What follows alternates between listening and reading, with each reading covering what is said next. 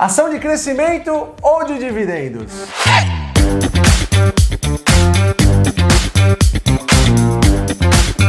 Bom, a gente vai falar sobre um assunto que é muito polêmico e todo mundo fala quando está começando em bolsa, né, Lulu?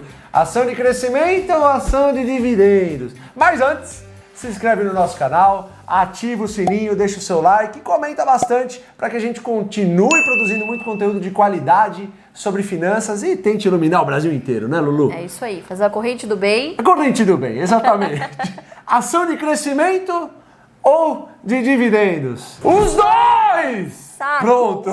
Desabafamos agora. Não, tá Ai, entalado, pelo amor pô, de Deus, Me Fábio. sinto mais aliviado agora. Pessoal, criou-se o mito de que se a empresa paga dividendo, ela não cresce.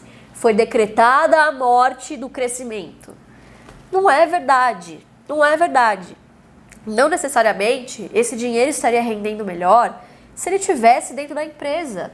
De repente, não é o momento de você fazer um novo investimento e o melhor destino é sim distribuir esses dividendos. Isso principalmente se a empresa já chegou num nível de maturação é, mais elevado. Então ela não precisa, por exemplo, existem alguns setores que inclusive é, é até prejudicial se elas guardam esse capital. Vai ficar lá Exatamente. fazendo o quê? Certo? Então, distribui para os acionistas que eles com certeza vão saber é, é, fazer o é, fazer, dar o melhor proveito para esse dinheiro possível. Com né? certeza, gente. Eu acho que fica muito, essa- muita gente falando sobre crescimento e dividendo. Uma empresa que não quer crescer tem que fechar a porta, né, Lu? Lógico. Acho que não, não tem isso. Acho que fica esse mito no mercado, esse diz que me diz. Gente, entre crescimento e dividendos, escolha sempre os dois. E tem muita empresa que tem os dois. Pelo amor de Deus, vamos parar com isso. Então, assim, gente, eu acho que eh, você pode, a gente pode citar acho que o setor de transmissão, setor bancário, setor de seguros, eles não precisam reinvestir nos negócios de uma forma tão. Não precisa de um capital tão intensivo para continuar Exatamente. a trajetória de crescimento, né? Precisam de um capital mínimo e isso não vai atrapalhar a sua rentabilidade.